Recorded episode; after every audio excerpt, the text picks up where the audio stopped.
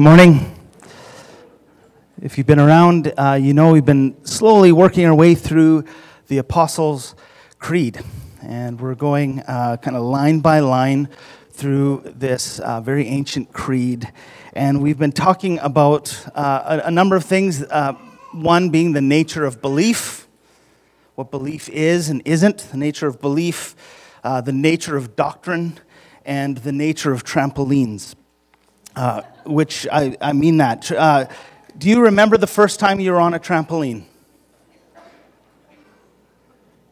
No? You don't remember, Greg? No? Okay. Never mind. Um, moving on. No, no. Uh, I, I, remember being at my friend Les Branton's house. I was in Camrose, Alberta, the first time being on a, a real trampoline. You know, we're not talking the exercise four foot trampolines where you get no height. This was a real backyard trampoline in the suburbs. And to be on this thing and to discover the closest thing I'd ever uh, come to in flight, right? Flight, and then to discover the joy of double bouncing, right? Even extra height and the risk and the injury uh, that comes with that. Uh, this is about flight and freedom and joy and double bouncing and risk. And uh, so I want to talk about this relationship between trampolines and faith, between springs and doctrine. When you're jumping, you don't really notice the springs. You're not thinking, oh, this is so great. Look at all these springs. How many are there? You're not counting the springs. You're just jumping. You're just jumping. The springs help drive us into the experience of jumping. But imagine these springs as statements of faith. Imagine these springs as beliefs or doctrines that help give words to the experience in jumping. The springs are the doctrines of the faith. The springs aren't God, they aren't the point. The trampoline is not for the springs, the springs are for the trampoline. Jumping is the point. The springs are means and not an end. So take whatever spring you want the, the, the Trinity, the, the doctrine of, uh, say, of sin, or the doctrine of uh, the virgin birth, whatever it is. You take a spring, a doctrine, and you can look at it. You could take it out, you could turn it around, you could pull on it a bit, you look through it, probe it, talk about it, and you notice the spring flexes and it stretches. That's what springs do. And in fact, the flex and the, the stretch are what make it effective because it's attached to both the frame and the mat. But it's got room to move. And it helps bring a fuller, deeper understanding to the mystery of God. Now, contra- contrast a spring with a brick. Okay? Actually, picture a wall of bricks, very different than a trampoline. A wall made up of bricks, each brick is a core piece of doctrine. Each brick is a belief, carefully balanced and stacked. And slowly over time, you've added enough, enough of these up, and you've got a wall. Brick by brick, you've built a wall. And there is a way of doing faith this way, by brick by brick, building a wall. But this way of doing faith is problematic for so many reasons. First, in brick world, or we could just say in brickianity, um, in brickianity, the focus is getting people to also believe in these particular bricks so that then they can be in. And when you're in, you get others in. And, and the problem with this is that it's possible to, to believe all the, and to have all the correct bricks. It's possible to, to, to have all of the correct bricks in place and yet have the core of your heart and the core of your life untouched and unmoved. This is what Jesus particularly had a problem with. It's possible to have all the right doctrine in place and not look like Jesus. Also, bricks are a problem because even though they make great walls, walls have the appearance of strength and rigidity. But as soon as you begin to examine or rethink or want to look at one of those bricks, if you're to pull one or two even out, the whole thing starts to shake with an insecure wobble. If you start pulling out bricks, then the whole thing could start to crumble. A brick is fixed, not flexible. It can't flex or change. If it did flex or change, it would no longer fit in the wall. And so, what happens then is the wall eventually becomes the sum total of beliefs, and God becomes the size of the wall. And if you do anything to the wall, then you're doing something to God.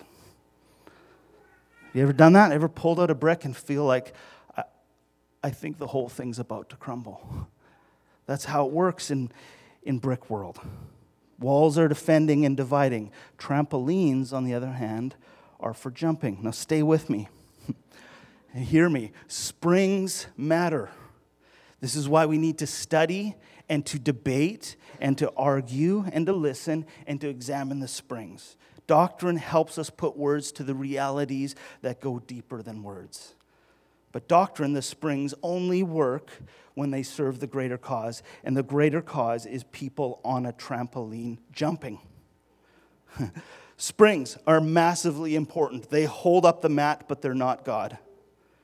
I can jump and still have questions. Jesus invites people to jump. That's what we see him doing in the gospel. Because what's the point of trampolines? Flight, double bouncing, risk, fear. This is nuts. Let's do it again. Which really is what the gospel writer is saying in John 20, 31. Sum, summarizing his biography of Jesus says this. Uh, next slide. Do we have slides? Oh, we don't have slides. Okay, that's fine. Um, it says, But these are written that you may believe that Jesus is the Messiah the Son of God, and that by believing you may have life in his name. Do you hear that? The whole point is that you learn to trust, you come to trust, and in trusting, you'd have life. You'd have life in his name. That's fine, we'll go sand dune. Um, that, that, works too, it's okay. Um, you, the point is life. So, this is why we're looking it's okay, Jillian. We don't need slides. It's fine. Um, this is why we're looking at the Apostles' Creed each week, in a way, taking out a spring. Taking out a spring collectively, looking at this and go, does this bear weight? I, I want to know if this is good, beautiful, and true. To look at it, to examine it, and ultimately to encourage jumping. That's, that's the point.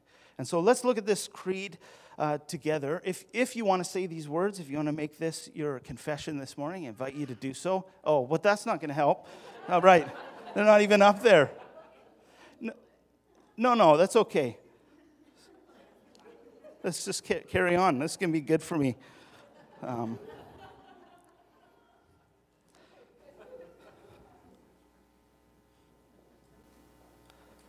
okay.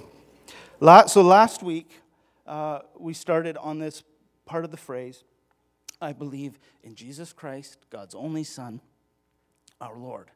Last week's sermon, I think, was better than this one's going to be. Um, can, can you say that ahead of time? Um, it's probably not good, good preaching. But um, we, we looked at who is Jesus and what might it mean to believe or to believe into him.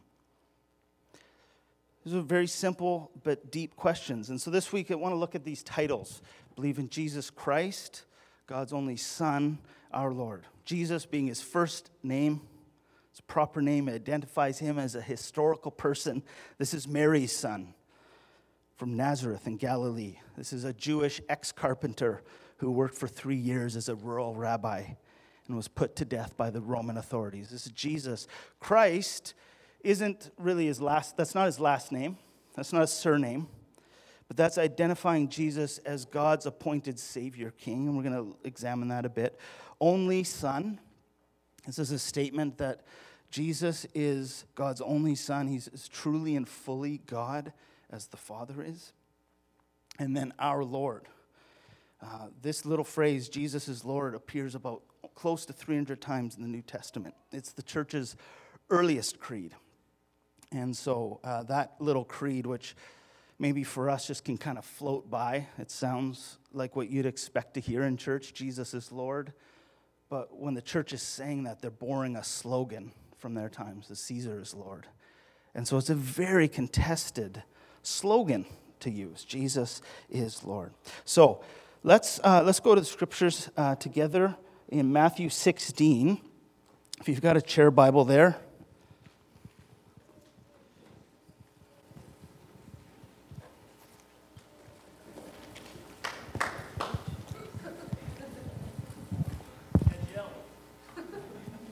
No way. How did you do that? Wow. Okay. You're on your own for page number, though. okay, so this is uh, Matthew's Gospel, chapter 16, verse 13. Let's read these, uh, these verses together up to verse 20. So when Jesus came to the region of Caesarea Philippi, he asked his disciples, Who do people say the Son of Man is? And they replied, Some say John the Baptist, others say Elijah, and still others Jeremiah or one of the prophets. But what about you? He asked, Who do you say I am? Simon Peter answered, You are the Messiah, the Son of the living God. Jesus replied, Blessed are you, Simon, son of Jonah, for this was not revealed to you by flesh and blood but by my Father in heaven. And I tell you that you are Peter, and on this rock I will build my church, and the gates of Hades will not overcome it. I will give you the keys of the kingdom of heaven. Whatever you bind on earth will be bound in heaven, and whatever you loose on earth will be loosed in heaven.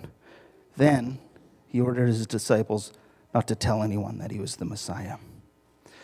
So our text starts with Jesus uh, doing what he often does, and that's asks questions.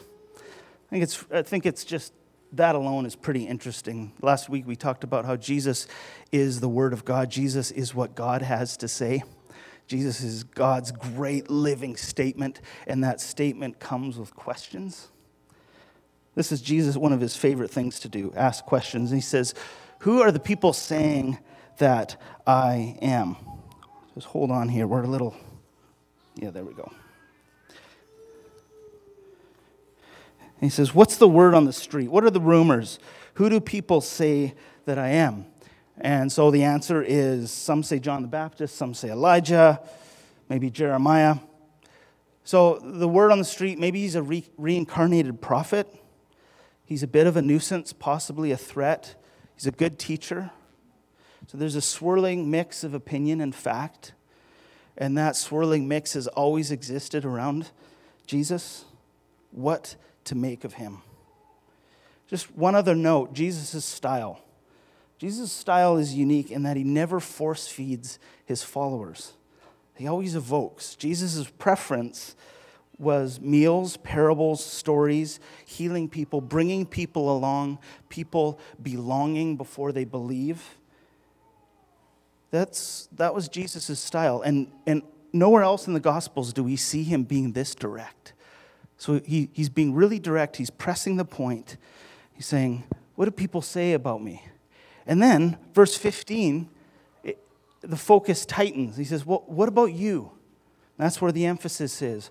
What do you say that I am? What do you say that I am? And so Peter gives this startling answer says, You are the Christ. Now, the Septuagint, which is the Greek translation of the Hebrew Scriptures, so this is the First Testament, the Old Testament translated into Greek, and that translation uh, in Greek, there's 29 times in the Old Testament where that word, uh, a phrase, anointed king, is translated in Greek as Christos. So that's, that's what Paul, or that's what Peter is saying. You're the Christos. You're the Messiah. You're the long awaited king. You're the Christos. It's really clear. He's like, uh, you're, he doesn't say, I think you, you might be the Christos or a Christos. Or, or Jesus, definitely for us, for our little circle, you're, you're, you're a good Christos. It's, it's very clear. You are the Christos. Now, where he's saying this heightens the drama even more. Now, I've got a map, which I don't think, nope, maps never help on the screen. So, because uh, you can't read it. But at the very top there, The northernmost town is Caesarea Philippi. And if you look in verse 13, the gospel writer lets us know where we're located. That's where we're located Caesarea Philippi. So this is the northernmost border town. It's, it's on the boundary between Israel and the world. And this is where Jesus is going, is going to reveal something about his nature. It's on the boundary place. Now, previously, Caesarea Philippi was called uh, Panias or Panion. Uh, this was named after the god of Pan. These are the roots of pantheism. Okay, the, if, if you know anything about pantheism, this is, this is uh, basically the belief that God is everything and everything is God. If you, if you need a teaching on this, just watch the movie Avatar, if you remember that movie. You remember Avatar? Right? And so avatars uh, will, will help you understand what pantheism is. So that's, that's the roots, Panias. And before that, it was a place of worship to the god Baal. And there was, there was temples there. And most recently, this city was given to Herod the Great by Emperor Augustus Caesar, and Herod's son Philip rebuilt the city and changed the name from Panion to the Caesar city of Philip. The Caesar city of Philip. So, which is kind of a way to honor Caesar as well as himself. The Caesar city of Philip. Um, and so that's where this conversation is happening Caesarea Philippi, a place renamed, a place where Herod the Great built a temple to Caesar. And if you know anything about the Roman Empire, you know that this empire, like all empires, loves to flex its muscle, loves to demonstrate its power. So when Jesus is saying, You are the Christos, he's saying, You are the king. You are president, you're prime minister, and he's saying this in the midst of another kingdom. Rome rules from India to England. And in the shadow of this empire, Peter says, Jesus, you are king. You are king. There isn't another earthly power that you do not rule over, and there's not another heavenly or spiritual power that exists that you do not rule over. Just consider what Peter's saying in the place that he's saying it. You, Jesus, are the question and the answer. You are the point. You are the meaning. You are it.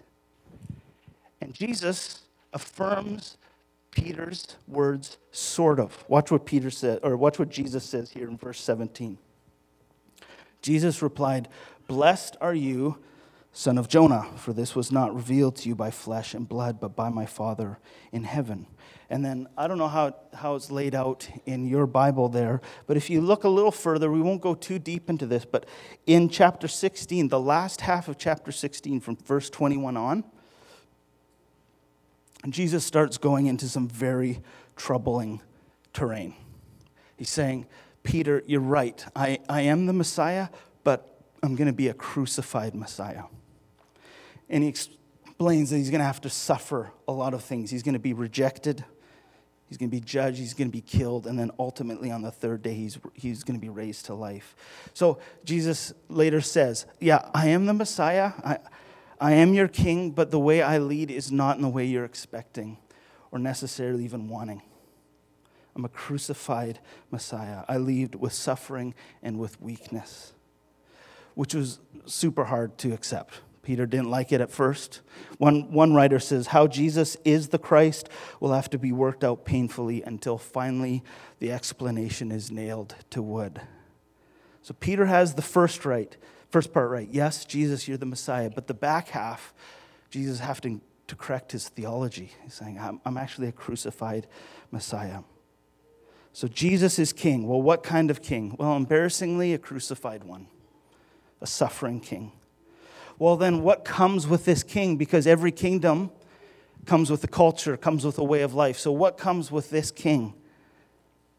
And this is what we read in the Gospels. We see that this kingdom in, in, Jesus uses authority to create belonging and to heal bodies and to save and to rescue. We can read that and we can still say, yeah, but what kind of king and what kind of kingdom is this? And might I, might I live in this kingdom? Would I want to submit to this rule? I think some form of question, that question is already always swirling around. So, one thing to remember about the Apostles' Creed uh, that we've looked at, I think each week, is that the Apostles' Creed, the roots of it were in the baptismal rite. So, these are words that people would be saying as they walk down into the waters of baptism. And so, to say, I believe in Jesus Christ, God's only Son, our Lord, is to say, I believe there's one King, and I'm attaching myself to Him. My whole life is located in relationship to Jesus. So, it's, this attachment is personal, but it's also universal. And I want to show you uh, one way that this started getting worked out. So, in the ancient church, this confession that Jesus is Lord began actually to start changing the fabric of their society. You, you likely know Christianity takes root in societies that were really stratified and hierarchical. There's really clear distinctions between groups of people, between men and women, rich and poor, Jews and Gentiles, slaves and free. So those distinctions are always happening. But then this Christian community started refusing to accept people on those distinctions, refused to respect people based on those distinctions. Because everyone comes to the, the same baptismal waters and confesses the same Lord. And when you enter into the waters of baptism, and we've noted before that the ancient practice was you do so unclothed without any of your accessories. So, no brands, nothing to set you apart or above other people. You're just like everyone else. When you enter into those waters of baptism, no one could tell the difference between someone who is rich or poor, slave or free. And so, then when the Christian movement had barely begun, it just had started making this confession that Jesus is Lord. We find Paul urging a guy named Philemon, this tiny little book in the New Testament, who's he, Paul's urging Philemon to change his mindset in light of Jesus being Lord. Now, Onesimus used to be Philemon's slave, but Onesimus has run away and Onesimus encounters Paul, hears the good news of Jesus from Paul, and becomes a follower of Jesus. And so his conscience is bugging him, and he thinks, I, I better go back to my owner. But he's obviously a little worried about what kind of welcome he's going to find if he goes back to an owner that he's run away. And so Paul's writing this letter ahead of Onesimus, saying to Philemon, I want, I want you to change your mind here. And, and he actually, these are Paul's words. He says, I want you to regard Onesimus as no longer a slave, but better than a slave, as a beloved brother. All because Jesus is Lord. Now, by the fourth century, we're starting to see people who are working this out. Uh, Gregory of Nyssa totally condemns slavery. This is, this, again, this is very shocking in the ancient world. He's condemning slavery. He saw it as a problem because he, he said it creates a false lordship. By making one person the master of another, human beings claim an authority that only belongs to God, says Nyssa. He says, You have forgotten the limits of your authority. The world has only one Lord, and this Lord does not enslave, but calls us to freedom. So, what kind of king is this, and what kind of kingdom comes with this king? What is it like to experience his rule? One example from history, one thing, because Jesus is Lord, these divisions, these ways of working power get dismantled. Jesus' lordship rehumanizes people. Again, nowhere else do we see this in the ancient world an egalitarian ethic. And the ancient institution of slavery, as you know, did not just vanish all at once. But when slaves and free people would stand beside each other confessing the creed, when slaves and free people would enter the waters of baptism and begin a new community, and they'd take the name of Jesus on their lips, the tectonic plates underneath started shifting, and a slow revolution began. I think that's awesome. That, that's what comes, that's one thing that comes with confessing Jesus as Lord. What kind of king is this? And what kind of kingdom? I think it's pretty cool. There's, uh, in our moment, we're still talking about this, aren't we? We're talking about these divisions. We're talking about these power plays, people setting themselves up over other people. There's a lot of conversation. We're having a wider conversation regarding white supremacy, especially on the, on the heels of the Christchurch massacre. There's a wider conversation of white supremacy and how that is tied to the way of Jesus. When you see pictures of Klansmen in white hoods and behind them on big letters on the wall, Jesus saves, there's some work to be done there to, to say, is that what comes with this kingdom? I was uh, reading Lisa Sharon Harper. I just want you to see her face because I'm going to read you a quote that she absolutely drops fire on, but I want you to see how nice and amazing she is. Um, so get ready for some heat. Lisa's about to bring it here.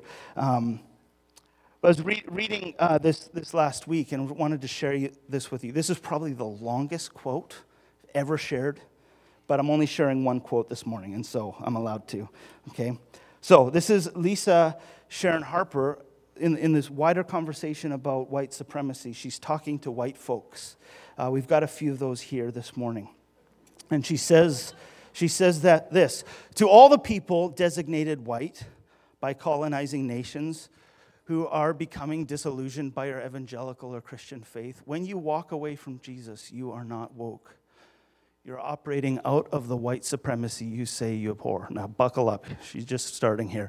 When you walk away from Jesus and Christian faith to be woke, you're walking away from a faith that sprang from brown, indigenous, colonized people. You're walking away from faith born on the underside of empire in the context of oppressed peoples. You're walking away from the faith of enslaved people who found such profound liberation in Jesus that they broke laws to gather together and worship outside among the trees. You're walking away from faith that ignited ecclesiological resistance, the, the ecclesiological resistance of Richard Allen and Absalom Jones. They insisted the image of God in them was equal to white Christians who would not pray with them. They founded the historic black church. When you walk away from Jesus, you are walking away from the faith of Harriet Tubman, Sojourner Truth, Benjamin Mays, Howard Thurman, Fannie Lou Hamer, Jesse Jackson and Martin Luther King. You ain't woke. When you walk away from Jesus, you're walking away from the faith of Cesar Chavez, Oscar Romero, Dolores Huerta, Nelson Mandela, Desmond Tutu, Mother Teresa. You are not woke when you reject Christianity in order to escape white supremacy. You're demonstrating just how captive you are to its fundamental belief that God and Jesus and Christianity and Santa are white. None of them are, and Santa isn't real. Christianity is not white man's religion. It was hijacked and reinterpreted by white men whose nations traded slaves. These men's theologies did not prevent their nations from centuries of global slave trade. It is good and right to reject slaveholder religion. It is arrogant, ignorant, and white supremacist to toss aside Christianity because of white supremacy. Christianity is the liberating religion of the enslaved. So, what is Lisa Harper doing here? Uh, a bunch of things, most of which I'm not even catching on to. I think one of the things she's doing is saying, see the tradition. See that the tradition is wide and it's long. Last week we talked about how confessing the creed to say Jesus is Lord is to be both rebellious and faithful at the same time. It's to be rebellious against anything that sets itself up against the way of Jesus, it's to be rebellious against colonization and racism and apathy. We, we mentioned all those things. And it's to be faithful to the lordship, the reign of Jesus. Confessing the creed is to be rebellious and faithful at the same time. So, a few things what this might mean. First, in Matthew 16, what we're seeing here, I just want to come back to the text first and talk about a couple implications and then wrap up. In, in Matthew 16, we're seeing a conversation between Jesus and Peter. But in many ways, it's a microcosm of the church. It's a conversation between Jesus and the church. This is what I mean. Jesus is establishing a new community, a church based on, built on this, this rock, this confession uh, of Jesus. Jesus is building a relationship with a, a very much a Peter like church. And Jesus gives Peter two names in Matthew 16. First, he names him the rock. This confession that Jesus is Lord is rock solid, it's trustworthy, it's, you can build on this. It's trustworthy. But later on in verse 16, we didn't look at this part, so you, will have to just take my word that it's there. You can look at it later. Later on in Matthew 16, Math, or Peter re- resists Jesus when Jesus says, My way of leadership is going to involve suffering. I'm going to be a crucified Messiah. And Peter resists him. And when Peter resists him, when Peter gets in the way, of Jesus' particular way of being king. Now hear this. When Jesus when Peter gets in the way of Jesus, do you remember what Jesus called Peter? He said, "Get behind me, Satan." Jesus names Peter two things: rock and Satan. Jesus talks to his church, his Peter-like church, I think in the same way. You are the rock. You are means of tremendous healing in the world, justice. Uh, we just looked at one example of, of, of bringing down slavery, the, wit, the witness of the good news. You are rock, but you are also means of tremendous wounding, of colonization, racism, actual evil. So the strongest language is given get behind me, Satan. I think there's tremendous hope here that Jesus both encourages and rebukes his church. There's a little cartoon here. Nope. Yeah, there. Jesus encourages and rebukes his church. One of our favorite family stories is my oldest son was uh, around three at the time. And uh, and uh, he, yeah, he was around three. And Amy called to him and asked him, Elijah, please come into the living room and clean up your blocks, which was met with silence. So she kind of restated the request Elijah, please come into the living room, clean up your toys, please put away your blocks. And there was still silence.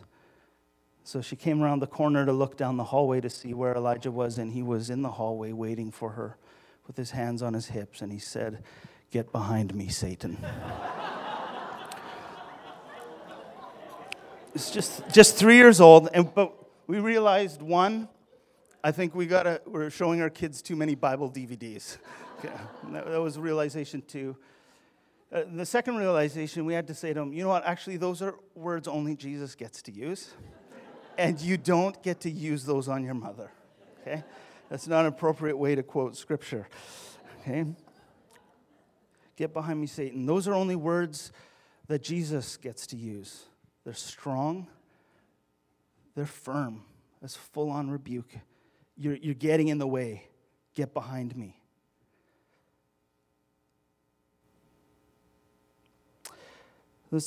I think there's a word of hope in this that Jesus is Lord and the church is not. And when those two get conflated, uh, there's great damage that can happen. Jesus is Lord, the church isn't. And so there could be just some really good healing that occurs for you if those just got a little more separate. Jesus is Lord, the church is not. Jesus is faithful, the church sadly isn't. Jesus is tender, the church at times has been a tyrant. Jesus suffers under people to win. The church often powers over people. So to separate them, Jesus is Lord, the church is not. Second implication, and this one is hard as well Jesus is Lord, and I am not. when Jesus or any, any, if God asks us of something, that can be very hard, that can be jarring because we are people who live in a democracy. And people in democracies are not really being used to being told what to do by a king. Someone to have the authority to tell me what to do. I mean, our whole culture is based on the rejection of the divine right of kings and queens. And so the, the idea that God might interrupt my agenda, my will, by asking me to do something, anything is troubling to the contemporary person. It's an intrusion on my sense of kingship. Jesus is Lord, Lance, you're not. And as one author noted, when we pray, Your kingdom come, we're also praying, My kingdom go. Your kingdom come, my kingdom go. These are hard words. Everybody on earth and every religion does something with Jesus. You can't deny the historicity of this person, what's happened since his death and resurrection. And so the question is very much a live question Who do you say that I am? Who do you say that I am? And so we're going to uh, just let that question hang. Um, one of my preaching teachers said, uh, sermons, just so you know, so I'm borrowing some authority here. Uh, he said, good sermons um, don't end with a tidy wrapping and a, a good ending. So we're going to just leave this with a bad ending uh, today, just with that question hanging. In. I've got three other notes. I'm just about, I'm axing them right now. Okay, three other pages of notes. We're going to axe them and just let that question hang in the air. Is this just a claim to consider like in the, like in the little re- religious aisle of life? Is that what Jesus' lordship is about? Or, or is, it, is the claim over the totality of my life and our collective life? If it's just in the religious aisle, then I can keep it there and it's not all that disturbing. If that claim has more to do with just the little religious section of life, uh, then the implications of this are massive.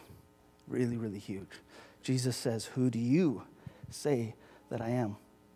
So let's take a moment of silence here. Let's just let that question linger. Maybe let that question animate our lunch discussions. Who, who, who is Jesus to you currently? Who do you say that I am? Who do you, who do you say that he is? Maybe that could uh, inform lunch. But before we get there, I already mentioned lunch now, or thinking of it, but before we get there, we're going to have a meal here first. And before that, let's have some silence and let that question linger. And uh, the band, you can come up, and uh, we'll move into a time of response.